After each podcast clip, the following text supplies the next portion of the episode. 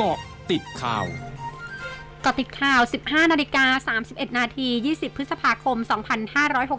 2565 ช่วงนี้ไปเกาะติดเลือกตั้งผู้ว่ากทมค่ะ m c o t เจาะลึกเลือกตั้งผู้ว่ากทม นางสาวรสนาโตศิตระกูล ผู้สมัครผู้ว่ากทม ในนามอิสระ ชี้แจงแผนนโยบายลดค่าโดยสาร BTS สายสีเขียวเหลือ 20 บาทเป็นไปได้จริง ยืนยันหากได้เป็นผู้ว่ากทม จะไม่มีการต่อสัญญาสัมปทานสายสีเขียวอีก และจะเข้ามาแก้ปมต่างๆ ที่เกิดขึ้น เพื่อให้คนกรุงเทพจ่ายค่าโดยสารในราคาไม่เกิน 20 บาท พักเพื่อไทยเผยแพร่คลิปวิดีโอของนางสาวแพทองทานชินวัตรหัวหน้าครอบครัวพักเพื่อไทย โดยเนื้อหาในคลิประบุว่าในวันที่ 22 พฤษภาคมนี้ อยากให้คนกรุงเทพเลือกผู้สมัครสกพักเพื่อไทยให้ชนะขาดเพื่อให้ได้เข้ามาบริหารงานให้หลุดพ้นจากปัญหาเศรษฐกิจปากท้อง หลังจากในอดีตพักเพื่อไทยเคยทำให้เห็นแล้วว่าสามารถทำให้ประชาชนกินดีอยู่ดีขึ้นได้ นายสมศักดิ์เทพสุทิน รัฐมนตรีว่าการกระทรวงยุติธรรมกล่าวแสดงความเสียใจกับญาติของผู้เสียชีวิตกรณีชายคุ้มครั่ง ชิงรถแท็กซี่หลบหนี จนพนักงานรับรถในร้านอาหารแห่งหนึ่ง ย่านพระรามสามได้รับบาดเจ็บ และกระโดดเกาะรถตามไปก่อนจะเสียชีวิต สั่งการกรมคุ้มครองสิทธิและเสรีภาพลงพื้นที่ช่วยเหลือเร่งด่วนแล้ว เบื้องต้นทราบว่าผู้เสียชีวิตเป็นลูกจ้างในร้านอาหารทำงานมา 15 ปี และไม่เคยมีการพูดคุยเรื่องญาติ ซึ่งหากติดต่อทายาทได้จะรีบแจ้งสิทธิทันที ชี้หากผู้เสียชีวิตไม่ได้มีส่วนเกี่ยวข้องกับการกระทำความผิด จะมีสิทธิ์ได้รับการช่วยเหลือเยียวยาในฐานะที่ตกเป็นผู้เสียหายในคดีอาญา โดยจะได้รับเงินเยียวยากรณีถึงแก่ความตาย 50,000 บาท ค่าจัดการศพ 20,000 บาท และค่าขาดอุปการะเลี้ยงดู 40,000 บาท รวมเป็นเงินประมาณ 110,000 บาท แต่การจ่ายค่าตอบแทนจะต้องขึ้นอยู่กับดุลพินิษของคณะอนุกรรมการด้วย นางระดาวันวงศรีวงหัวหน้าพักเสมอภาคลงพื้นที่ช่วยนายพินโยสินสังวานวง ผู้สมัครรับเลือกตั้งซ่อมสสเขต 3 หาเสียงที่อำเภอโพธาราม และอำเภอจอมบึงจังหวัดราชบุรี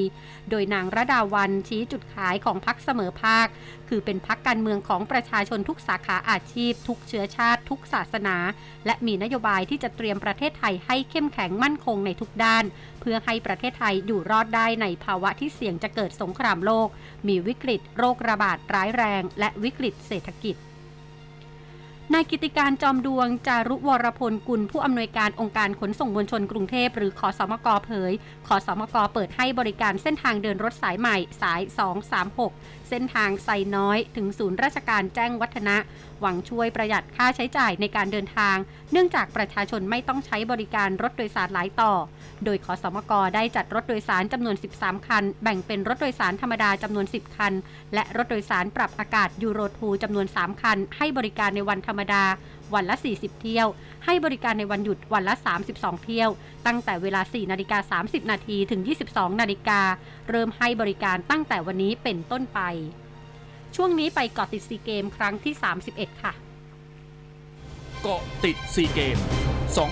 2021นายก้องศักดิ์ยอดมณีผู้ว่าการการกีฬาแห่งประเทศไทย ระบุ ประเมินและติดตามผลงานของทัพนักกีฬาไทยในช่วงโค้งสุดท้ายของการแข่งขันกีฬาซีเกม ครั้งที่ 31 ที่ประเทศเวียดนามโดยตลอด แม้เหรียญของไทยจะไม่มาก เพราะเจ้าภาพมีความแข็งแกร่ง แต่นักกีฬาไทยแสดงให้เห็นว่าชนิดกีฬาสากลพัฒนาดีขึ้นมาก และกีฬาเหรียญใหญ่ๆทำผลงานได้ดีขึ้น และในช่วงเวลาที่เหลือทัพนักกีฬาไทยยังมีโอกาสคว้าเหรียญรางวัลได้เพิ่มขึ้น ส่วนการแข่งขันฟุตบอลชายนัดชิงชนะเลิศที่จะพบกับเจ้าภาพเวียดนามวันที่ 22 พฤษภาคมนี้ เชื่อว่าไทยสู้เต็มที่ พร้อมฝากชาวไทยช่วยเป็นกำลังใจให้กับทัพช้างศึก สื่อเวียดนามรายงานว่าเวียดนามยังคงรั้งตำแหน่งอันดับหนึ่งของตารางเหรียญรางวัลในการแข่งขันกีฬาซีเกมครั้งที่ 31 โดยวันนี้นักกีฬาของเวียดนามคว้าเหรียญทองมาได้แล้ว 154 เหรียญ ซึ่งทะลุเป้าหมายที่ตั้งไว้ก่อนการแข่งขันที่ 140 ถึง 150 เหรียญ ขณะที่ซีเกมปี 2019 เวียดนามได้เหรียญทอง 98 เหรียญ และอยู่ในอันดับ 2 ของตารางเหรียญรางวัล ช่วงนาคืบหน้าข่าวอาเซียนค่ะ